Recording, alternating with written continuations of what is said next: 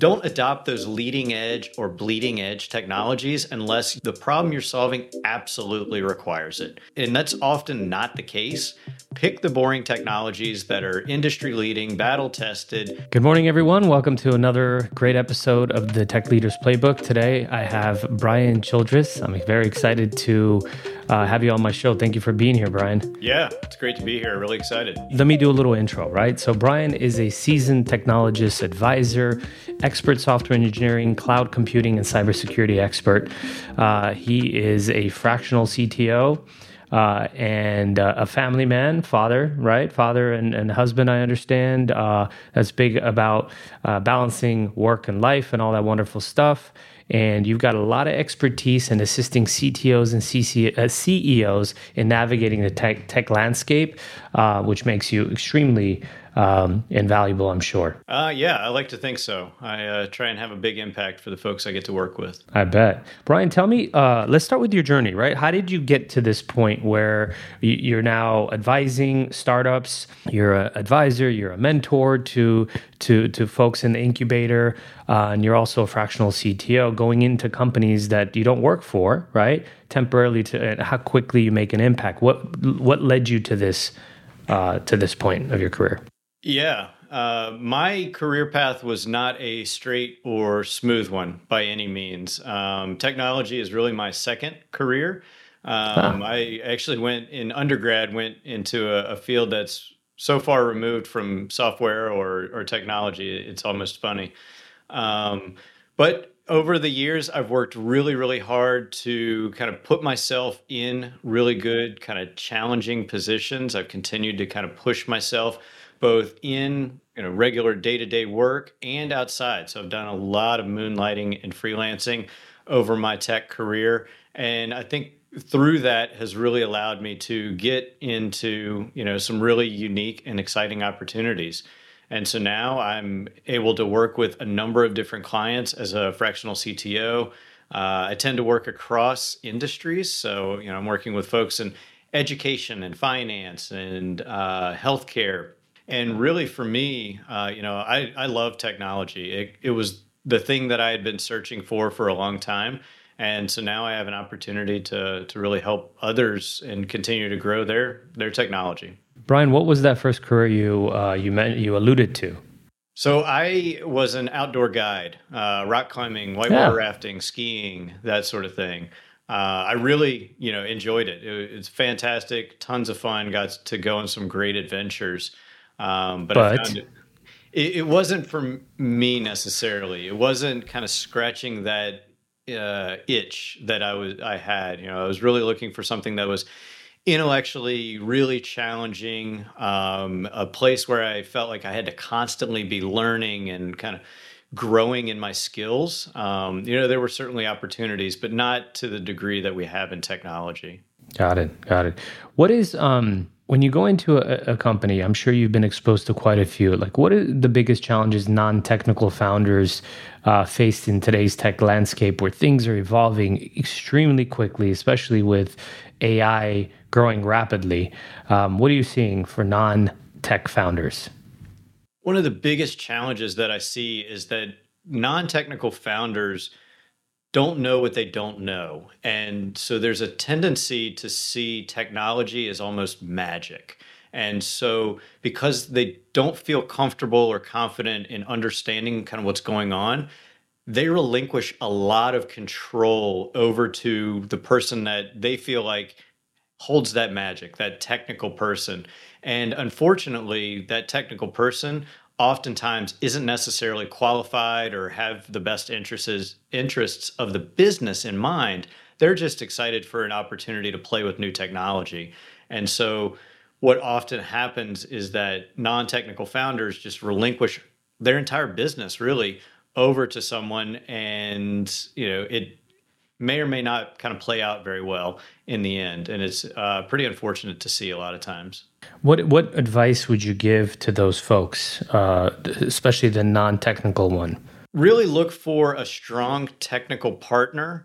Be slow to bring them on and be slow to kind of give a lot of your business, your intellectual property, equity you know, oftentimes we see folks that are saying, "Oh, well, let me give you 20 or 30% of my business to come on as my technical co-founder because you're the one that can, you know, bring that magic in and solve this problem." And oftentimes it's a unfortunately a bad move.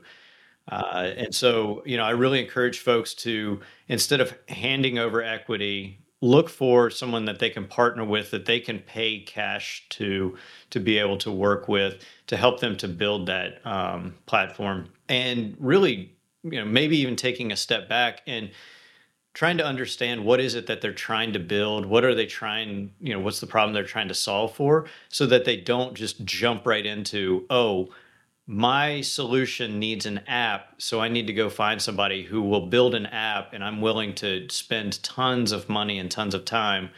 But we haven't actually validated that idea.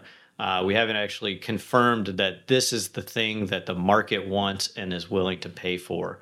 Um, and so, really, just kind of holding back on that excitement to just start building with technology.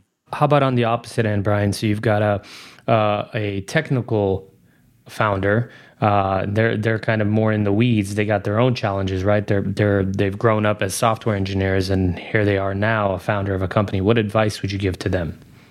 Start simple, extremely simple. Uh, one of the biggest challenges I see from a technical standpoint is that, especially for folks that are maybe kind of mid career, they're so excited about all the new technologies out there and all the exciting architectures, and they know that from day one, the platform that they are building is just going to be huge, right? As soon as it makes it onto the first page of Product Hunt or onto Reddit, it's just there's going to have be a huge influx, and so they start building for that scale because now they're in charge. It's their opportunity to build the things the way that they think they should be built, and so they build super complex, you know, really hard to understand, really hard to hire for you know software solutions with technologies and it it doesn't work out that well unfortunately. And so i always encourage folks to just start simple uh, just to prove that we're solving the right problem.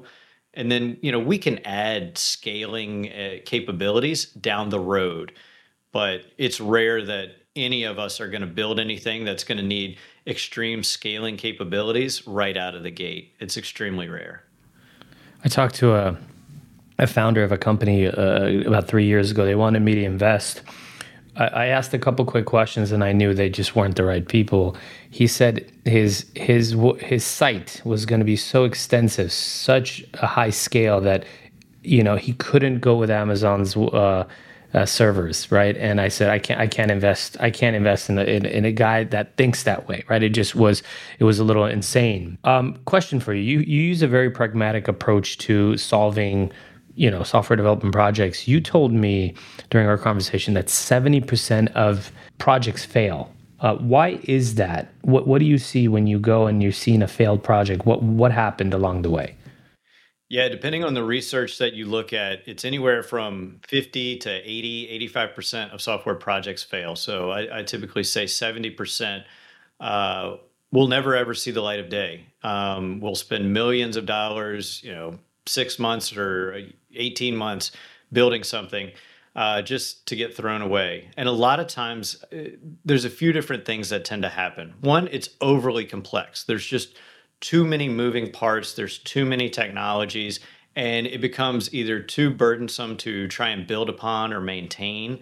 Uh, it becomes incredibly difficult to hire somebody who is comfortable and capable of coming in and contributing to the code base quickly and effectively because it's just too much complexity.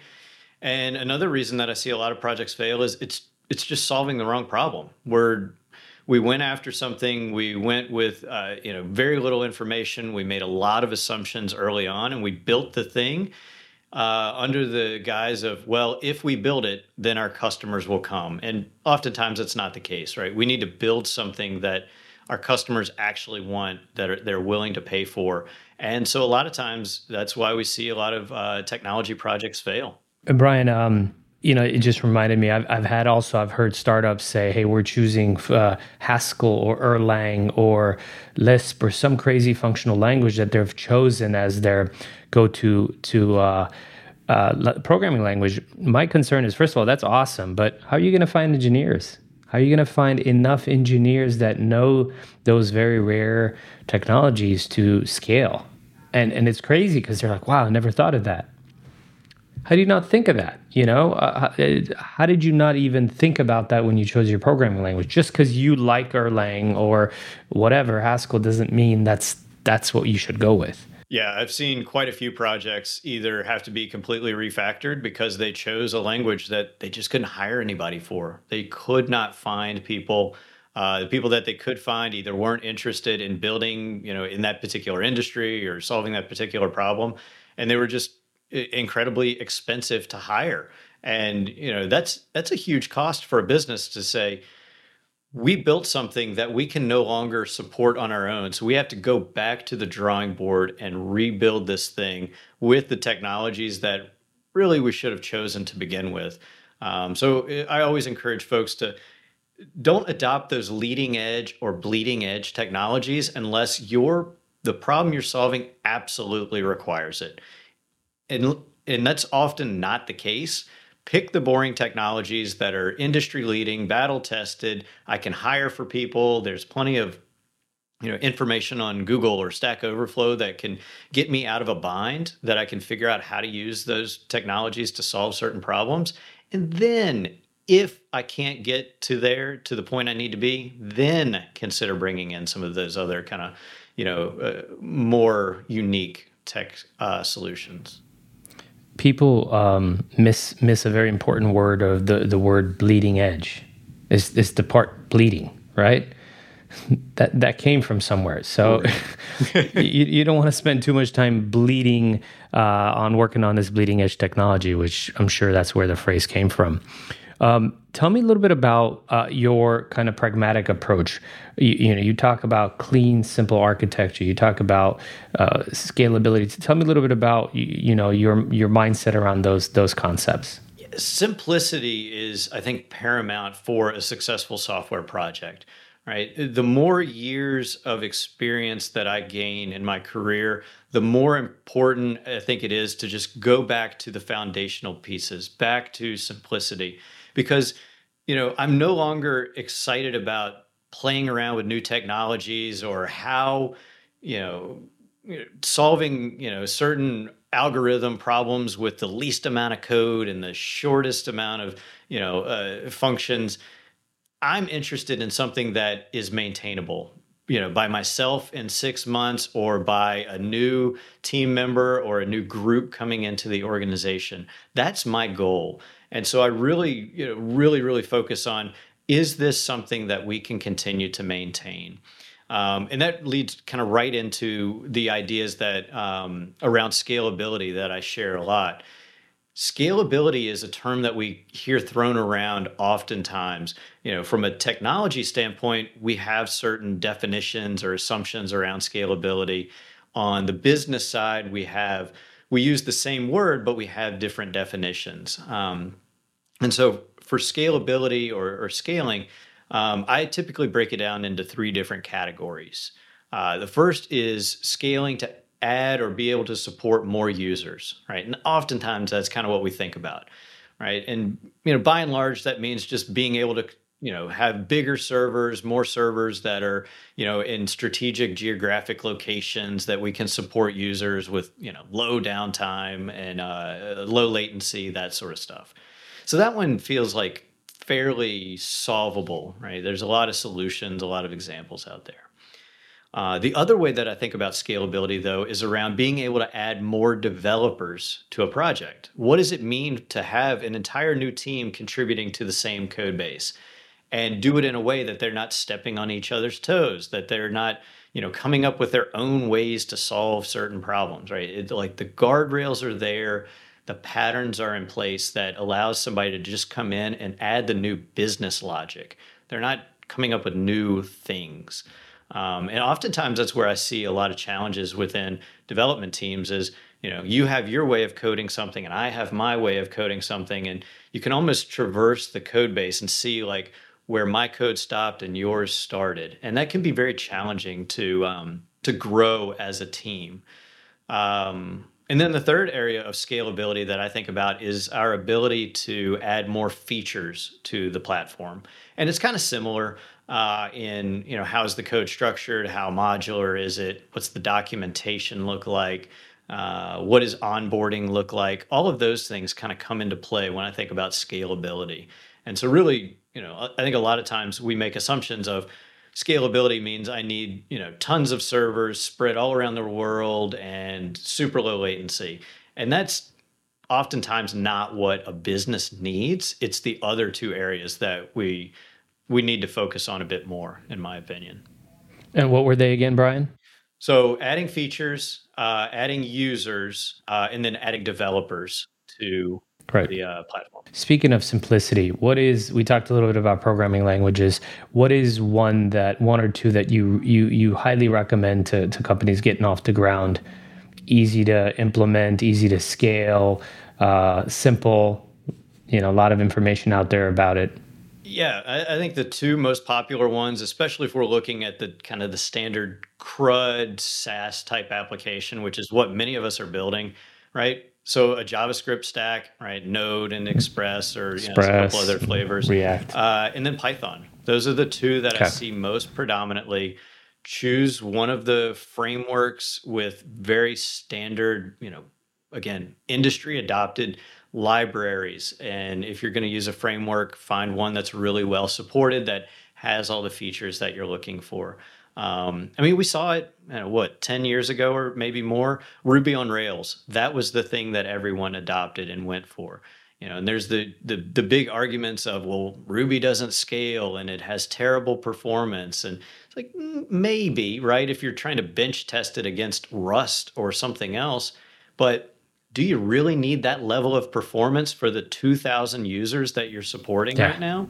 Is exactly. it that important to be able to you know handle 20,000 concurrent connections at once like most of the time a lot of us just we're never in that scenario so I can hire for so, and, and, when we get there, it's a great problem to, to, to have, right? Exactly, I mean, what right. a great opportunity. Oh my God, we didn't think we'd scale at this level. We need to, you know, refactor and, and move to a, a more scalable language. Wonderful. Yep. That's amazing. Exactly. Let's throw some money at it. What's, Brian, what's your least favorite programming language. When you walk into a company that's hired you you're like oh no this is your your your uh, code base. What did i get myself into? Uh, any code base that i can't go in and kind of easily traverse and follow it right? There's all sorts of weird folder structures and naming conventions and those sorts of things. Um, a specific language or framework um, and it, it may just be you know some you know battle scars from prior roles you know in, anything in kind of the microsoft stack. Um, you know i ha- i have some you're not a yeah, C sharp fan huh? Yeah not not really. Um, you know i can see a lot of benefit and and that sort of thing but um, just never been one that i gravitated towards. Even with the new. Net core uh, updates and all that? I mean, that does make it pretty enticing. It definitely does. And you are, at least I'm seeing a lot of you know more consideration in that way yep. because it's a lot easier for us to to run some of those applications without the huge server bills that we had you know eight or ten years ago brian um, some of these companies that you go into uh, smaller companies or ones that don't have a, a huge long long-term roadmap i'm sure are hiring freelancers consultants agencies offshore people um, what are some things that what what are some factors businesses should think about, leaders should think about before going that direction? Really trying to understand where do they think their business will be. Uh, so the bigger, more established businesses, that roadmap and you know where we're looking strategically is a bit longer of a horizon. For the smaller startups, that horizon just shrinks a little bit. So we're looking at three to six months out. And what is it that we need to be able to support on the business side from a technology standpoint and really understanding how does technology play a role in things. And another uh, kind of area that I see software projects fail is because we allow the technology to drive the business instead of supporting the business through whatever technology mm. we bring in, right? Technology is giving us some automation, some consistency, higher quality, speed, those types of things. But when we allow the technology to make those decisions, it can be challenging. Um, you know, so some of the platforms, the low code and no code solutions can do a lot for organizations as they're in those early phases and they're still trying to figure things out. They're still trying to make sure that they're solving the right problem. Can you uh, shed some light on some of the risks associated with uh, hiring offshore developers? And how do you mitigate those some of those risks? I think one of the biggest risks that I see play out all too often is that again, we we hand off a lot of control to someone else, that person that can, you know, do the technology side. And if that person is whether they're onshore or offshore, kind of doesn't matter as much, but we see it much more frequently when we're hiring somebody that we we don't see very often, right? They're not in you know, near us. Um, and so, really, what I encourage folks to do is maintain all of that control, right? You're you are the one setting up your GitHub organization, and you're granting access to that individual or that company to help develop software on your behalf. The same with hosting, right? You're the one that's setting up DigitalOcean or AWS uh, and then you're granting access. When we just kind of say, okay, you know, dear development agency or dear freelancer, start building software for me, and it's all on their platform and they're in complete control. Then, if anything goes awry or you start to get close to production, and then that that development agency could kind of hold you hostage and say, yeah, if yeah. you want to continue development or you want to get this out into production, it's going to be another hundred thousand dollars, and you're stuck, right? You don't have the thing yeah. that you can then take somewhere else. Makes sense. Um, for founders, is it more critical to spend time building the idea or validating it first? In my opinion, validation is key. It's easy okay. for us to build something, but we need to know what to build first. Okay. And how do you go about that? How, how do you how do you approach this balance? The first thing that I love to do is, you know, for a founder to really have some background and, you know, experience in that industry or with that particular problem that they're solving for and to go out and talk to people, go out to talk to their potential customers, talk to and understand competitors in the space. Spend time to understand what their challenges are, what the, any deficiencies are, and then begin to start to add on additional technology, I guess, to um, see if the way that you're approaching that problem is correct, right? Uh, so after we've started to talk with folks and you know, getting an idea of what we want to build, the next thing that I encourage folks to do is potentially just go and hire a designer that can put together like a clickable prototype, right? Figma is fantastic for this right? It's a fairly low cost way to put something together that is a visual that folks can start to interact with to say, yes, that is the thing that I want to use to solve my particular problem, and I'm willing to pay you money for it. Uh, and then from there, you can start to layer on some of the low code or no code type solutions um, before you get to custom software development. And I think a lot of us, especially on the technology side, we want to jump right into building something and for me, I like to put that as like one of the very last steps in the process. Got it. Um, there's no technology talk without talking about AI, right? How do you envision AI changing the startup landscape in the next three to five years? Uh, I think it's going to shift just incredibly. Probably like nothing that you or I have seen in our careers up until this yep. point, right? A lot of folks are comparing it to the advent of the internet or when mobile became readily available to us, right? How much that changed the way that we live and work every day. Uh, and for startups, I think it's going to be huge. We're going to see a lot more startups kind of pop up really quickly. And I think we're going to see more niche startups. So, very small micro SaaS type applications mm-hmm. are going to pop up and be readily available that we can start iterating on and start getting out in front of customers so much more quickly. And I think AI is just going to be one of the huge uh, multipliers for that. Um, I think we're going to see a lot of, you know, um, ebbs and flows in uh, startups because you know the the speed at which AI is evolving for us.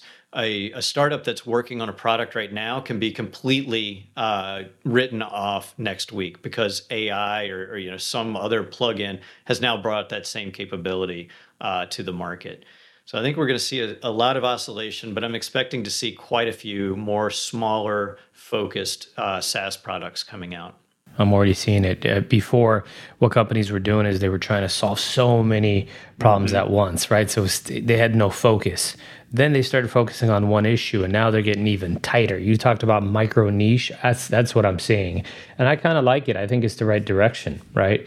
Because we all have very specific problems we're trying to solve, and if that t- technology tackles exactly that, mm-hmm. we're set right? We're set. That's exactly what we want. In the future, I can then go get another micro niche SaaS product to solve another problem that's uh, uh, emerged, right?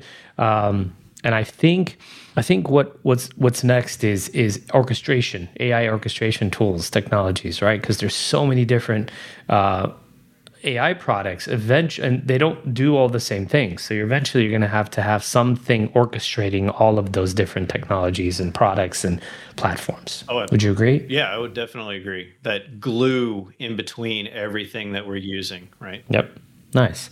Um, you know, being part of you said TechStars, right? Yeah, I've been a mentor with TechStars for uh, Nice. Yeah, a little over a year now. What are what are what are some of the the companies you advise or you've seen come through these incubators?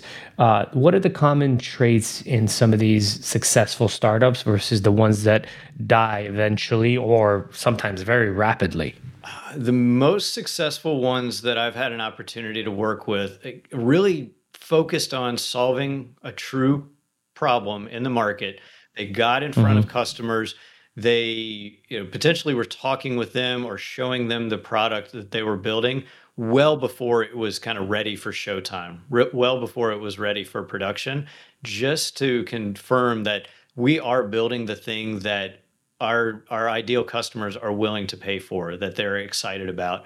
And you know one thing that i really like to see is when uh, these startups start working with often referred to as like design partners and they start to really engage mm-hmm. and get that feedback and get those usage patterns early early early in the development process and i've seen that really evolve the way the the product is kind of shaped and the way that development is thought about because they're getting that feedback from that customer so early on brian i'm um let's say a company has gotten past that seed round. Now they've they've raised their Series A.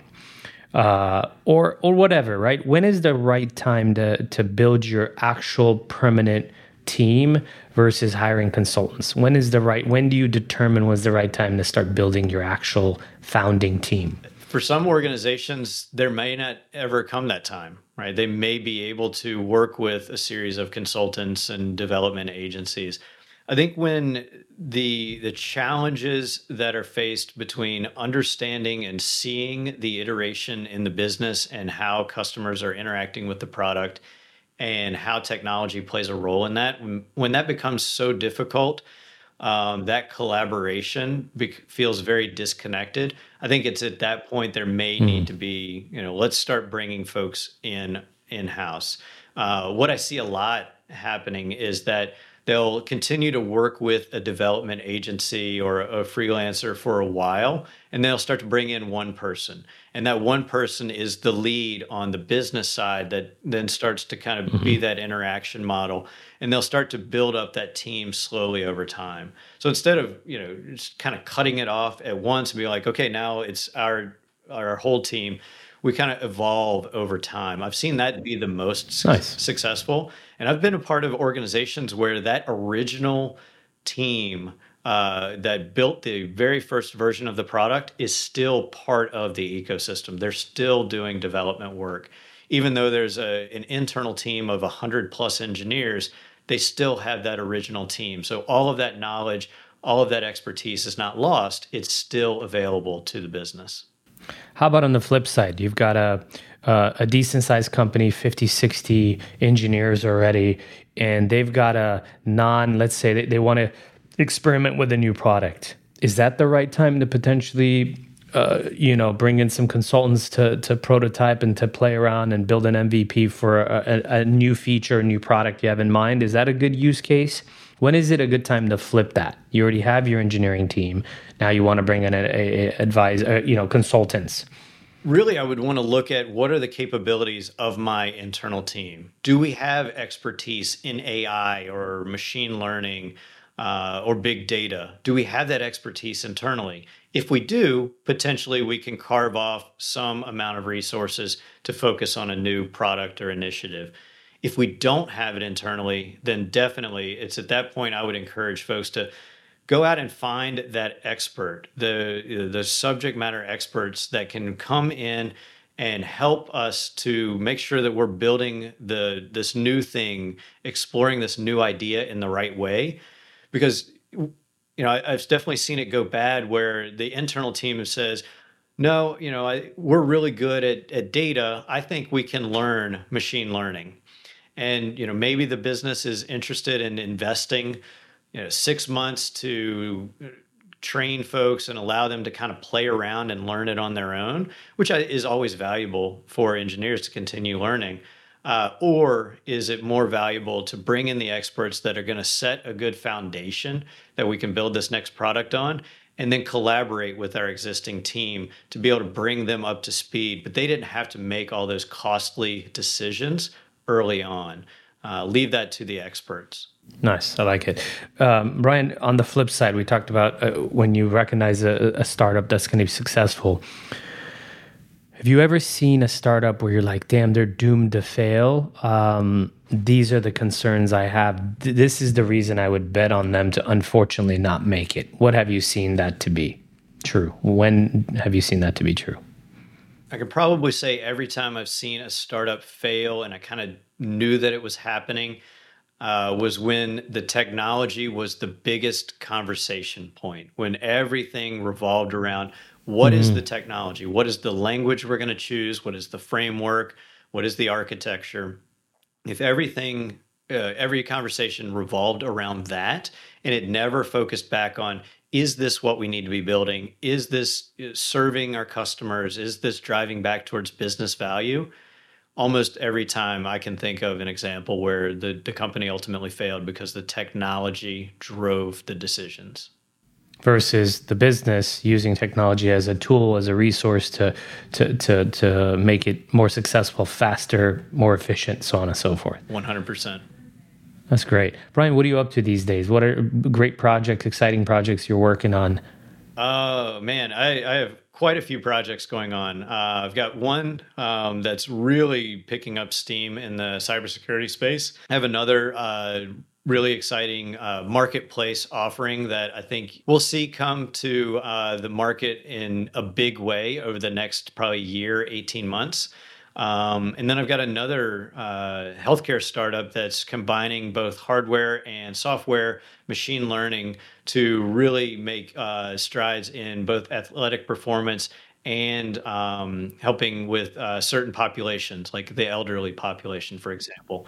Uh, nice. so quite a few really exciting projects uh, that keep me keep me very busy for sure. I'm uh, I'm involved in some age tech um, startups as well, Brian. I, I, I, like investing in that in okay. that arena because it's a it's a booming potential booming uh, area, and and I heard only three percent of VC money goes towards age tech. No kidding! Wow. Massive, massive gap. I mean, think about it. Think about our population and how, how rapidly it's aging, especially in countries like China. Right yet no one's no one's tackling it you know at the scale that they should be brian how do people find you let's say they, they want your advice they want to hire you as a fractional cto where do they find you LinkedIn is the best place to connect with me. So Brian Dash Childress on there. Right. I'm pretty active. I encourage anyone to kind of reach out, connect, send me a DM. Uh, happy to chat. Amazing, man. You've added so much value. Uh, I really appreciate your time, and I'm sure there's a lot of key takeaways uh, from from your insights today. Thank you so much for being here. Really appreciate the opportunity. Thank you. Thanks, Brian. And that brings us to the end of another great episode of the Tech Leaders Playbook. I want to thank you for joining us and hope you took away some valuable insights to apply in your professional journey. Don't forget to subscribe on your preferred podcast platform so you don't miss out on the next great conversation. I promise it'll be good. If you enjoyed today's episode, we'd appreciate if you could leave us a review. Your feedback not only helps us improve, but also help others discover the podcast. Better leaders mean better working environments. Better working environments leads to happier people. Remember, a rising tide lifts all boats. I'm Avetis Antaplyan, and this has been the Tech Leaders Playbook. Keep leading, keep learning, keep giving, and I'll see you on the next one. Until then, stay inspired, my friends.